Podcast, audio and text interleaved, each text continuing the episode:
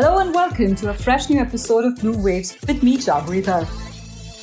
Today I'm really excited because I have some company. No, it's not just my guest, but for a change, my colleague Daniela Tatalieva joins me in the moderator's seat.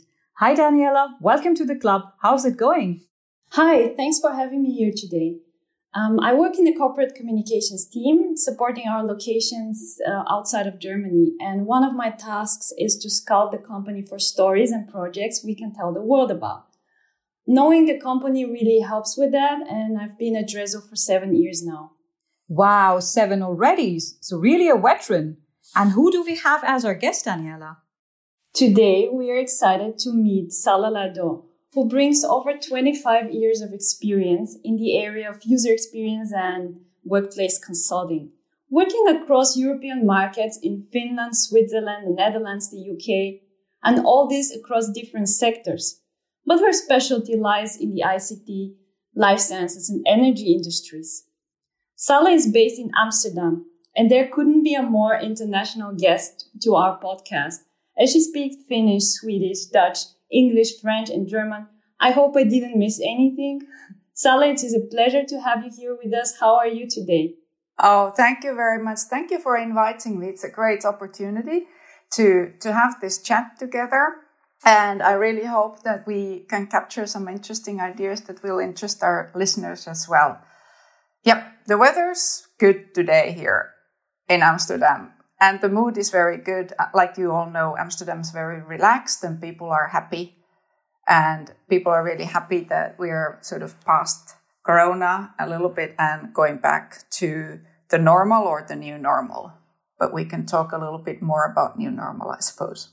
Exactly. Well, probably well past Corona, but a well past summer as well, because autumn is setting in definitely here in Germany. But it's good to hear that in Amsterdam, things are relaxed and still the weather is good. But just back about you a little bit, Salah. So you're really a polyglot and it's not just your language prowess, but also your extensive know-how of the real estate industry that makes you a formidable international asset, doesn't it, Salah?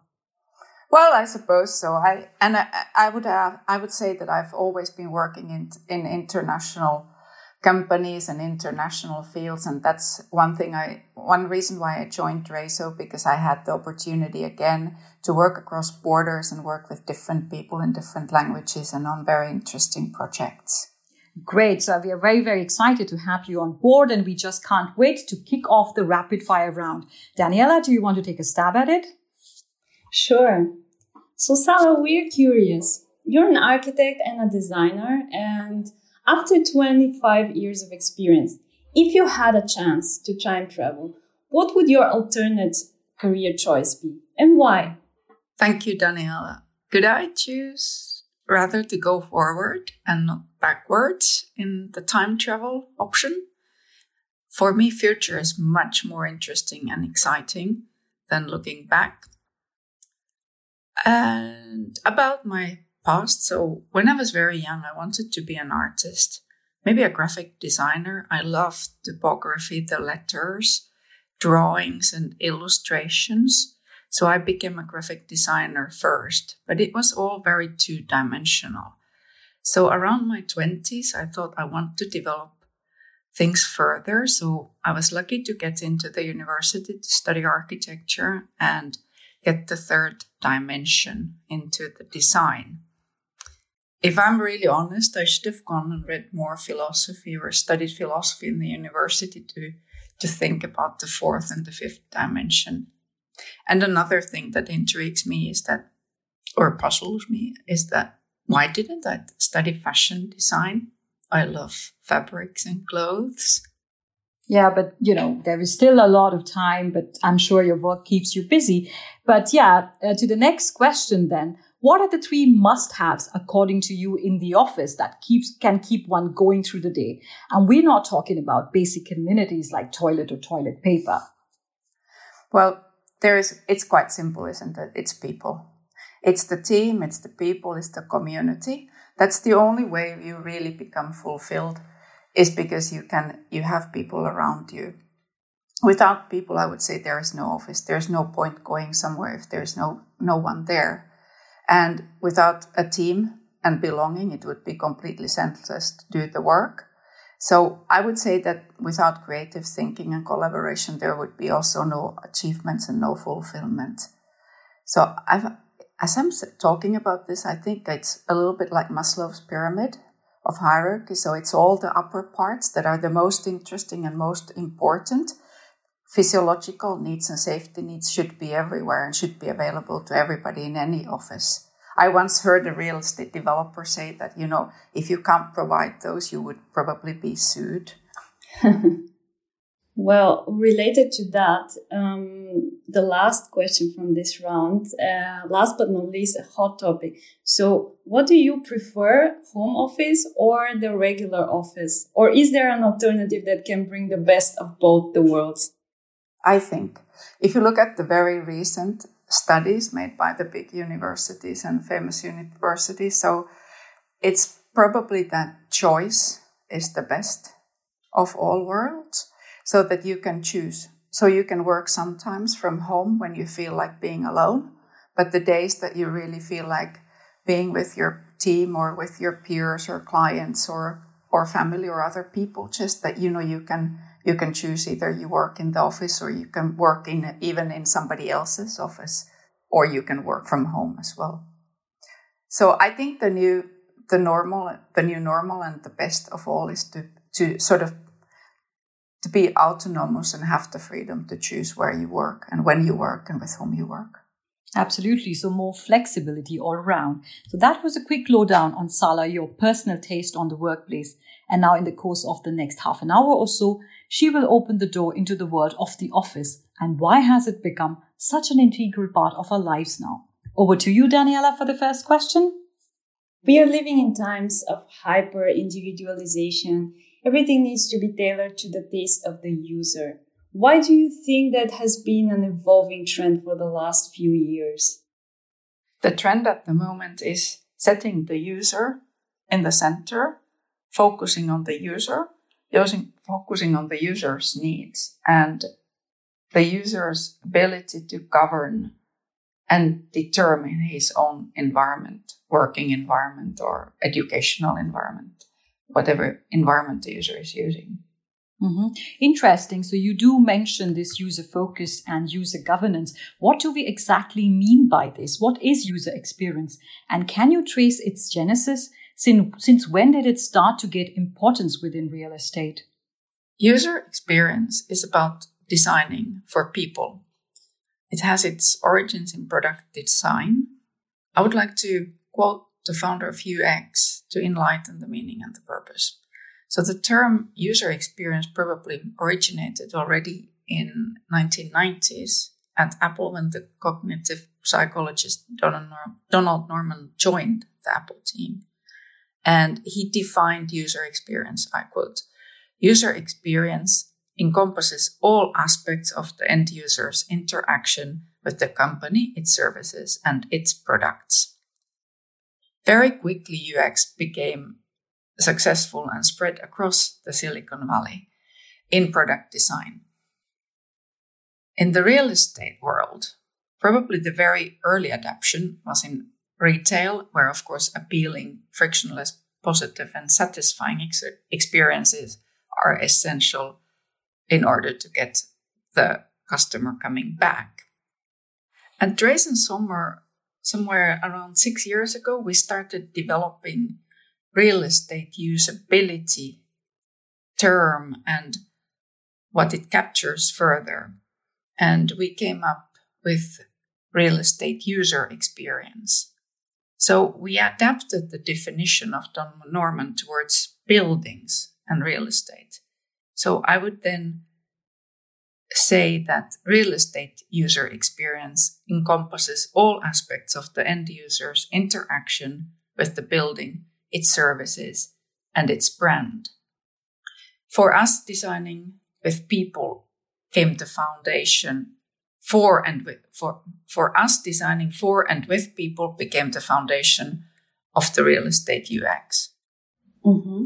Yeah, that's uh, that's very interesting. And um, maybe we should use important differentiation. Um, so what are, what are the fundamentals that set UX apart from interior designing, for example? Interior designing or architecture, I think, is very much to design functional, but also, of course, beautiful interiors or buildings for people. They're very often driven by the designer's um, skills and capability and preferences and, and the designer's approach. Whereas, of course, the user experience is focusing on the on the needs and the requirements and the aspiration of the user itself. So it derives from, from research. And you first have to profile the users. You have to understand who they are and what their basic needs are. And then very often a co-creative process, engaging different users or representatives of the users, you design an interior or a building that is much more tailored to, towards the needs of the user and a result of an interaction and engagement with the user. The other thing is that it differences from interior design is maybe that the definition is about the end user's interaction with the space, but also with virtual space. So the technology provided in the space, the services that are provided in the space, and the brand and the brand message and the brand values that are also part of the space. So it, encom- it encompasses more aspects than just the physical interior design. Right you make a very valid point about the end user's interaction with the space. Now, over the last year and a half, the majority of the global workforce has found ease within the four walls of their homes. Now, what elements do you think will make the office more attractive to pull them out from the comforts of their couch? What will pull people back to the office is absolutely other people, the community, the socializing, the engaging, the working together in a team with a team. But also, if you look at the most recent academic studies, you can see that they point out that the pandemic has shown us what autonomy, or maybe for many, the lack of autonomy means. And by now, all employees are used to arranging their physical work environment and, of course, governing their work spot. But even more important, is deciding where to work and how to work. In other words, people are more autonomous. So I think next to the social community, probably more flexibility and choice and more autonomy to decide where to work, when to work, how to work will pull people back to the office successfully. And what about employee well-being? Because um, this is also gradually becoming intrinsic to the scope of UX, more and more important. So how far has the pandemic catapulted a change in this aspect? If I think about it from a physical health point of view, so distancing is very important now from our health perspective. And it will be even more important because we are facing this extremely painful question about how do we deal with vaccinated versus non vaccinated. And that will have a clear impact also on how do we in the future design our workplaces and how much space do we design around people. The other thing is, of course, our mental health. So we have learned a very hard lesson from the forced home working experiment. And it has shown us how important the physical contact and face to face contact and presence is for our well-being. So actually the two are slightly contradicting because other one requires space, the other one requires um, presence and, and less distancing. So it's a very interesting sort of a new design aspect to the workplace. Mm-hmm. You touched upon mental well-being, but are there some unrealistic but typical requests from clients that drive you totally crazy? Why do they want them and why are they so hard to achieve these demands? The most difficult situation usually is when the request is very blurry, when the client or the developer doesn't know what needs to be designed or even more why it needs to be designed. So for us, we cannot design just something we really need to design something that has a vision, something that's based on a strategy, something that is meaningful. Without all this, you cannot design. Good design has to have always a purpose. I can tell you a short story about a client who wanted a building but could not tell why he wanted the building. He still doesn't know. He came to us and he had around 36 million euros and he wanted a new building. And we asked him why, and he couldn't answer. Mm-hmm. How can you design a building for 36 million euros if the client doesn't know why he wants a building? Mm-hmm. So this is what, what, what, what, what I'm saying is that I think that's the most difficult part. And that's where we always step in and we say that let's take a breath. Let's Mm-hmm. go back one step and let's start. Let's first think why and answer the why question, create a vision, Mhm. create a strategy and, and a meaning for the design, whether it's a building or a space or an environment or a city, whatever it is, but it has to have a purpose. Sure, yeah, that's uh, the aspect of uh, defining the right goals is really central. And uh, how is is there any tactics and ways uh, for you to strike a balance between expectations of clients and uh, what is feasible, maybe what is possible? We always ask the why question. Um, we don't ask what do you want, we ask why. And when we have the answer to the why question, so when we have a vision and when we have ambition and the, the needs and the insights, so of course then it's much easier for us to design something good, something uh, sustainable and something robust because we can prioritize the resources. So you are sort of like designing the right thing from the beginning. And I think that's the same way of, of course, when you're doing that. So it is an engagement. It is an interaction and interactive process so that you're constantly talking with your client about why you're doing things and why are you prioritizing. So it is more, much more common sense uh, or a sort of common direction. So sometimes uh, probably changes during this process, and um, how do we, you deal with that, and or how how do you also deal with different stakeholders and their different expectations? It's always about it's like asking the questions so that you so that you are sort of like and what, how we ask the questions is that we never ask our our clients what do you need? or what do you want? or or how many do you want? or how many square meters? We always ask ask our clients uh, what do you do? How do you do it? Why do you do it? When do you do it? With whom do you do it? And we make the analysis and we make the conclusions and we feedback the conclusions and we discuss the conclusions and we ask are we right with our conclusions and then once you have that so then of course you can again design a, against something that you really know that that's that's the intention and that's purposeful Right. So you make a very interesting point about this why aspect, the role of data, user feedback. And do you also conduct surveys while developing the UX concept of a property? Our process is always based on user data and user feedback. We collect data very thoroughly. When we have relevant data and thorough insights and understanding of the requirements, we can design more spot on. We collect and process both subjective and objective data.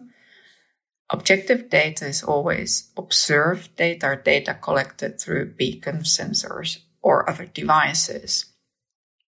When we collect people's perception, what I call subjective data, we actually never ask people, what do you want or what do you need? We always ask people, what do you do? How do you do it? When do you do it? With whom do you do it? Why do you do it? We actually analyze and conclude and use our experience from other clients, other projects, other collaborators and databases to create or or to co-create the concept. I think it is fundamental that you have enough data and your designs are based on data. we rarely improv- improvise without any data or any knowledge of the user. And speaking about data, um, what about technology in general? Um, what role will it, will it play, and we will um, is it going to really make life simpler and more efficient in the workplace? Yes, I think that technology will will play a huge part. It it will actually it overrule everything in the workplace of the future, except for the human contact and the physical contact and the real people. And I always say that every building should be a smart building. Mm-hmm. The same way we create buildings that every building has to have ventilation. I would say that the same way in the future, all the buildings will be smart buildings. And I would say that you probably wouldn't be able to sell or, or rent out a building if it's not smart in a close future already, because smart buildings make our lives so much easier. It makes our days much more frictionless. It makes our user experience much better. Right. So you talk about smart technology. Now, change is something that is a constant. Everyday external factors influence real estate. Considering this, can we ever make the workplace future proof? If yes, what will be the deal breaker? We all know that the future workplace needs to be agile. By now, I think we all are used to customized services based on our preferences, steered and generated by big data of us and how we behave. I think the physical environment, even if it was on wheels, can never be as flexible as the virtual or digital environment around us. So, therefore, as a designer of flexible and agile workplaces and working environments, I say that I can only design variety, diversity, and increase choice for the users. I personally believe that multicultural, diverse environments with a very big variety of services and good, smart applications to find people, services, and to adjust the environment to your own choices will yeah, provide people the preferred place and also will provide people to be able to find their own own community and where they feel satisfied and happy. In other words, their personal great experience. So the deal breaker would be customized environments and autonomy and governance to the user of the environment. Well, one thing is really clear that we are in a transitional phase. Things are moving thick and fast, and we need to factor in all our surroundings, the environment, technological upgrades, and most importantly, as Sala, you pointed out, their interface with you, the user. Really appreciate you joining us today, Sala, and unpacking the various nuances around the workplace of the future. I'm sure our listeners have a lot of takeaways. Any final thoughts from you, Daniela? Yeah, thank you. Very interesting insights from Sala. And uh, personally, I feel very grateful to live in times when the user gets the deserved attention. Mm-hmm. So, because as we've heard, the most, the, the more comfortable and happier we feel at our workplace, the more everyone will benefit. So it seems to be a win-win situation for all stakeholders, employees, employers, probably it's safe to say for our society in general. What do you think, Sala? Yeah, absolutely. You're right. And I think it was great to have this chat with you. And I'm really happy that you, you sort of had so many questions. I didn't think about it. Um, and I hope that we've covered some of the topics that are really interesting for all our listeners. So, and that we could keep on going the conversation. Yes. And facing the future. Yes. And the change. Absolutely. That's the deal breaker, really, to keep the conversation growing. Thank you both for your thoughts and perspectives. And that's the time we have today. And you, our dear listeners, hope you enjoyed our fireside chat with Sala. If you want to get in touch with her, you can email us or connect with Sala directly on LinkedIn. Till then, keep tuning into Blue Waves for such deep insights from the world of real estate. Stay safe and take care. Bye now. Bye.